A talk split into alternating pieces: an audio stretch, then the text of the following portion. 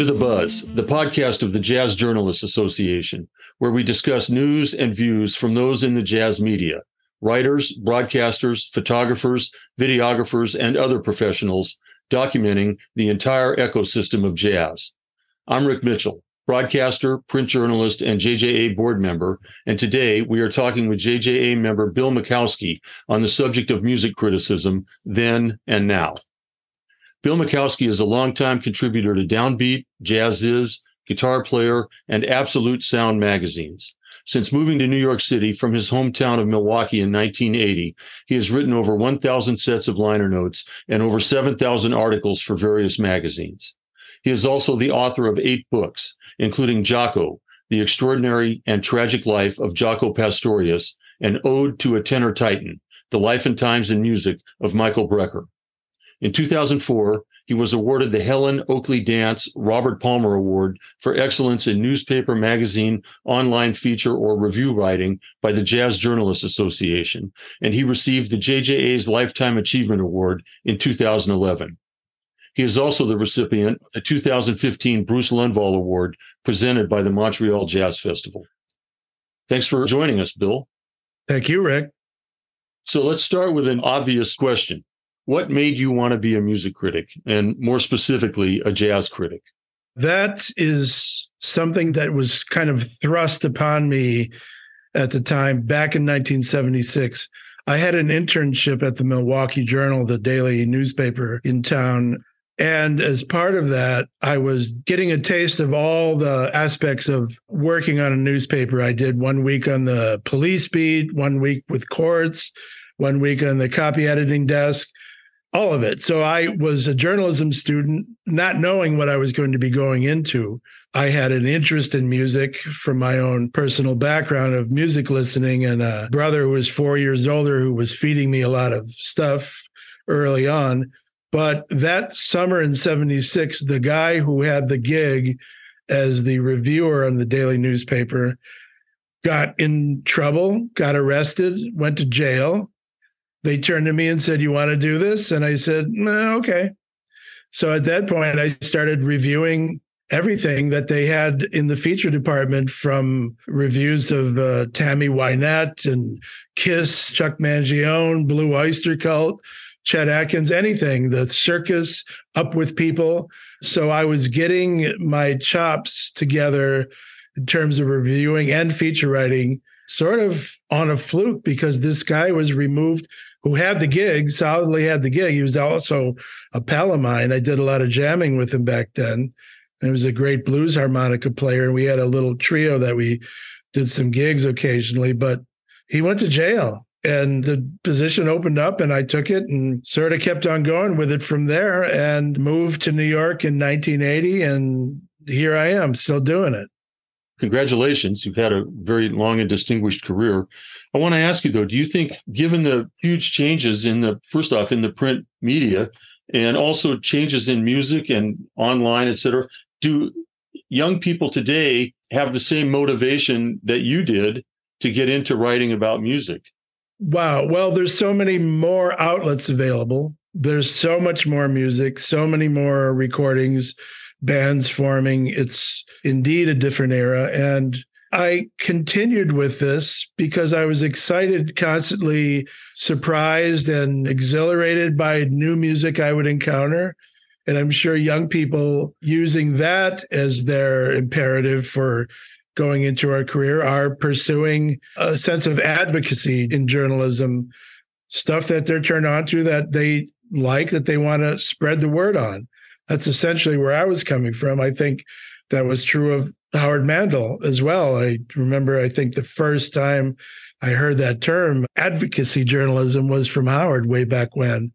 And I agree with that. It's basically you want to pull people's coats to something you think is hip or new or exciting. And I've been doing that along the way. And I continue to be excited by things at this ripe old age of what I am now, 69. I just turned, but I'm still excited by new things. And I think young people, regardless of what the financial rewards are, they might continue to do that out of sheer curiosity and excitement for the music that turns them on. When I started writing for the afternoon daily paper in Portland, Oregon in the late 1970s, cut and paste literally meant cut and paste.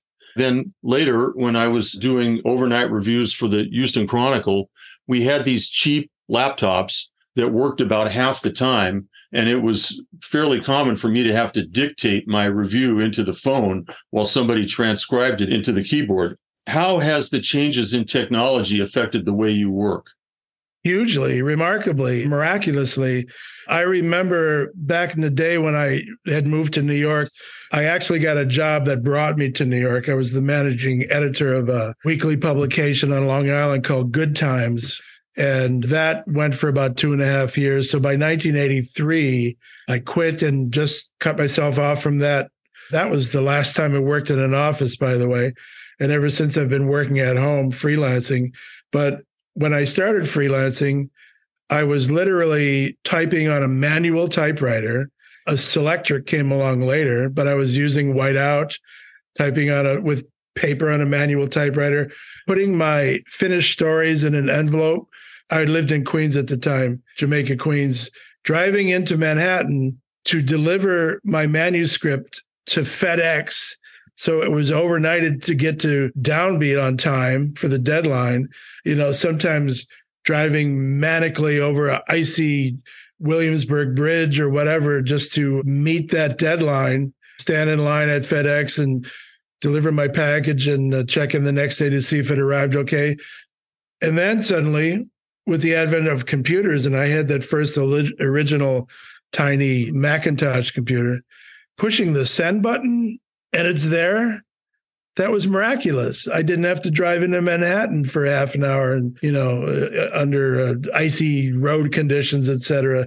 So every bit of technology that came along has been so helpful. The cut and paste function, as you mentioned, and it's just speeded up the process. In some ways, the answer for me to maintaining a freelance career has not been getting paid more because that's not really been happening, but writing faster you yeah. know, you want you want more money, write faster. So the computer has absolutely helped that to the point where I'm maybe kicking out four or five stories a week, which I wouldn't have been able to do on a manual typewriter using whiteout and mailing in my stories at FedEx. So yeah, it's been really miraculous to see all these innovations in technology. I spent most of my career as a daily paper guy, but I also did quite a bit of freelancing. Sometimes in between daily paper gigs and sometimes over and beyond that. And it was always pressure. You know, you're you're trying to finish one assignment on deadline while you're pitching two or three more at the same time. You've been doing that for decades. Has it gotten harder? I know you write faster, but given the fact that most many daily papers, I don't know about most, no longer have music critics, staff or freelance writing reviews, and magazines are dying has it become harder for you to sustain this career?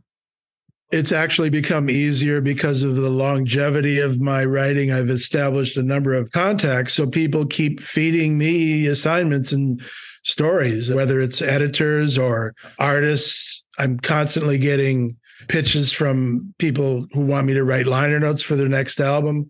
In the 80s, I was literally having to scrap to get a gig and I hardly even pitch things anymore. The stories are coming to me pretty much. It's it's an unusual situation. I wouldn't compare it to man, starting in the freelance business now, I have no idea how young people would do it. One of the keys of that is that the rents are impossible. You have to make so much money just to survive. When I moved to New York in 1980, my rent was 450 a month. So I didn't have to write all that much to pay my rent and now, if it's less than 1600 a month, I'd be surprised. Yeah, my situation is unusual in that I keep getting fed assignments both in the States and I got a email just the other day from a guy I've known for a long time who's got a new album. He lives in France and he's like, Oh, can you do my liner notes? And I've also made contacts over time beyond the States, writing for publications in Italy and Germany Japan. This has all helped sustain me augmenting whatever work I get in the States. Like I say, liner notes has been a significant and ongoing source of income, as well as record company bios or artist bios. If I had to rely solely on magazines in the States, I don't know if I would have made it this far. You've also written eight books. From my experience, I've written three. Writing books is hard. What keeps you going with that? You, are you paid sufficiently for your hard work of putting all that time in? The, the Brecker book probably took a couple of years, right? Yeah, I did all the interviewing for that in 2019 pre pandemic. So I had moved to West Hartford, Connecticut, where I currently live. And I was uh, doing these trips back to Manhattan, two hours on the bus, like $15 each way, pretty cheap. My sister still lives in Inwood, Upper Manhattan. So I would crash with her and spend a few days and make the rounds interviewing people at their homes or in some cases going to like Jeff Tain Watts going to Pennsylvania or Adam Nussbaum who lived up in Westchester. So that was a full year of interviewing and then the next year of writing and then getting it together with the publisher in terms of the final draft and permissions on photos and all this other stuff that I wasn't expecting to do. But yeah, the whole process took about two years on that. And in terms of financially rewarding, hardly, which is why I continued freelancing. And while I was writing that book, I was kicking out stories for Downbeat and Jazziz Absolute Sound Guitar Player. I have a monthly column that's been going on for like 30 years with a German magazine called Jazz Thing, doing that every month. And I had never got a book deal where they paid me enough upfront money to focus solely on that at the expense of freelance work. I've always been freelancing. I know of some people who have done like I knew this guy who did a book on U2 and he got like I think $250,000 advance and it's like I'm sure he took off that year or more to do that book. Strictly it focused on that, but given the somewhat meager advances that I got on these books, the Jaco book, the Pat Martino book, the Brecker book. I did a Keith Richards book. I mean, it didn't allow me to really focus solely on that. So I was always continually freelancing, whether it was liner notes, bios, or feature stories and record reviews, that sort of thing.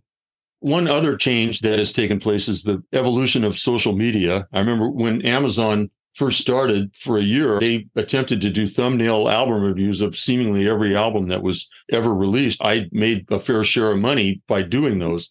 Also, everybody else can add their opinion on there too. A lot of times, you know, you'll get somebody going, OMG, this is awesome. This is the best thing I've ever heard. Or you get a review that is so positive that you can't help but suspect that somebody was paid for that or it's their brother who wrote it. Do informed, independent opinions still make a difference as far as you're concerned in the overall discussion of our art form, particularly with jazz, I guess? Yeah, I'm interested in reading them. I'm not necessarily agreeing with them. The great curmudgeon John McDonough is famous for his two star reviews some of which I agree with and some of which I don't agree with. But I admire his opinion and his sense of humor that often comes through his writing. Definitely for those people who are curious about this music, they want to seek out informed opinion on it.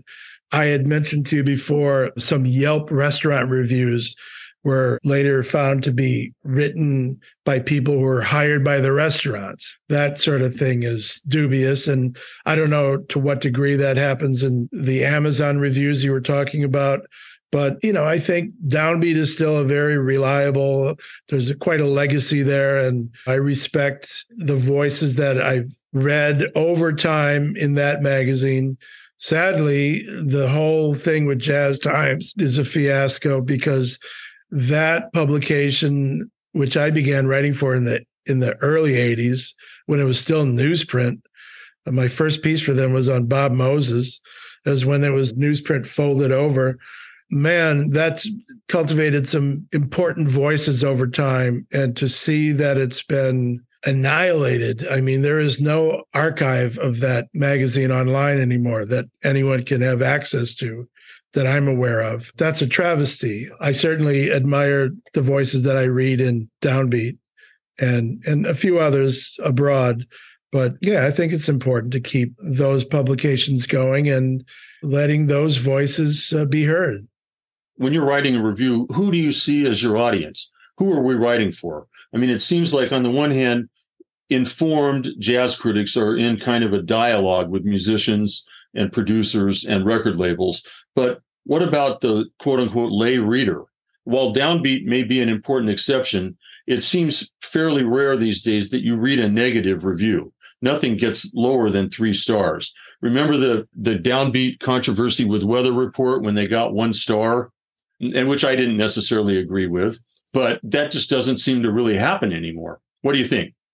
like I say, I still see two star in the hot box and downbeat. John McDonough going two stars on this whatever smooth jazz album or something. I think editors are assigning reviews to writers who they think will enjoy this record. They're not setting it up for failure.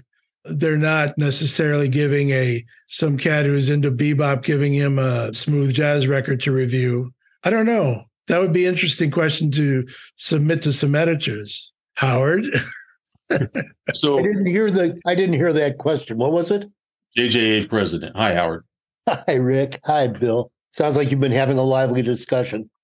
He was an editor at Downbeat, so I'm curious to hear about how editors assign reviews. Do they think about giving a review to somebody that might be sympathetic or liking this particular music, or do they go for the opposite, giving a bebop cat a smooth jazz record to review?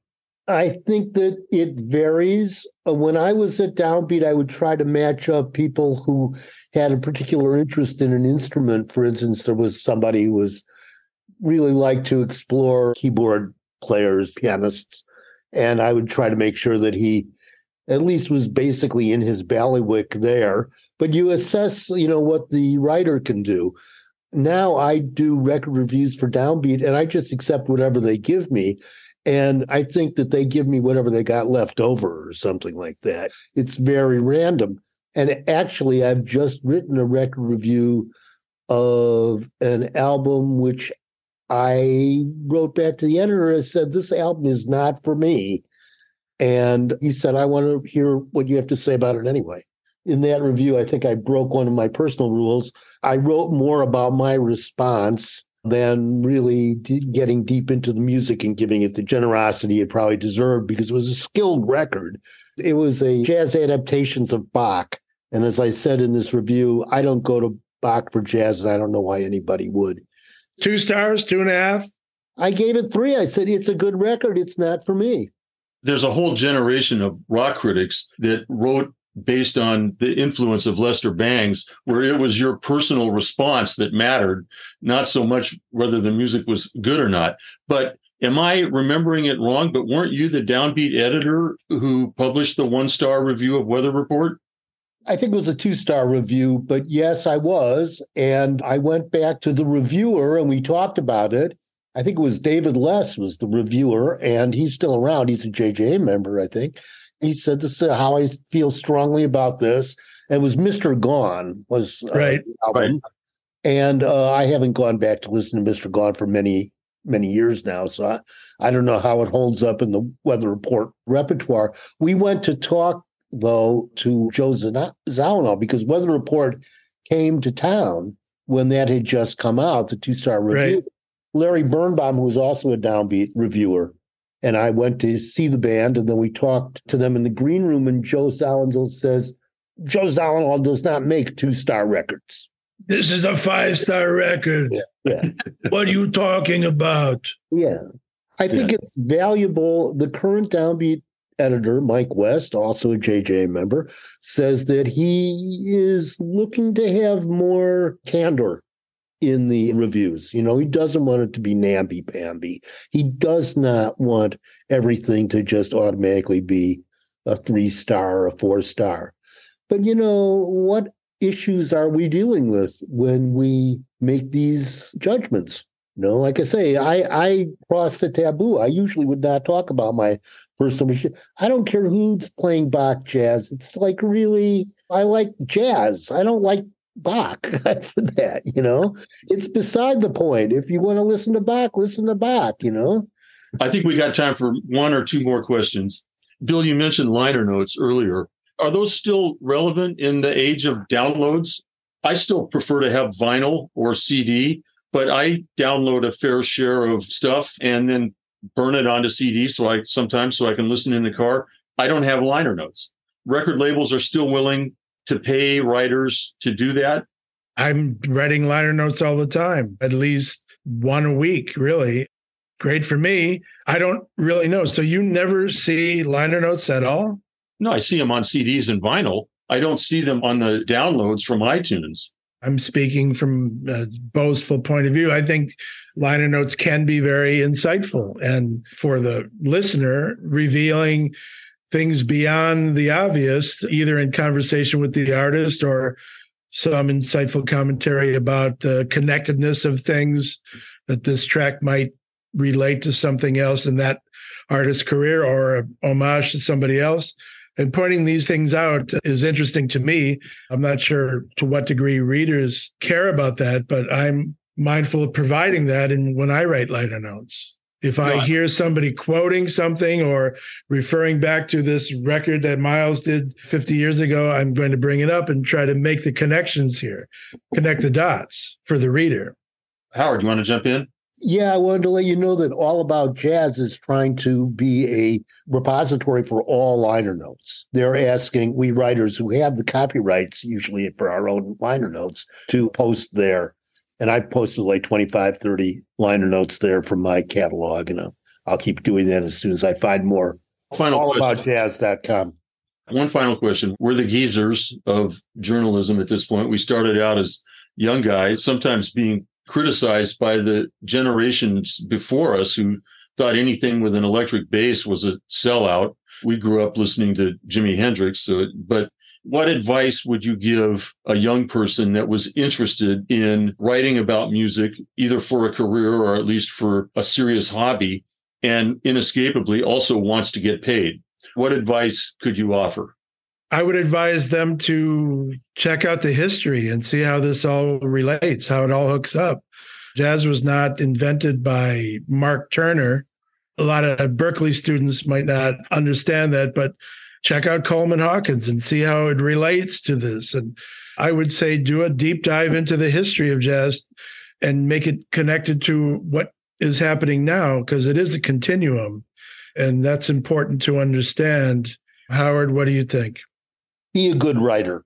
Have something to say that people want to read. Figure out how to give it to them in a way they want to read it. Yeah, you've got to know the music. I mean, you've got to have something you have to say that's valuable but I think you got to be a reader and a writer first off.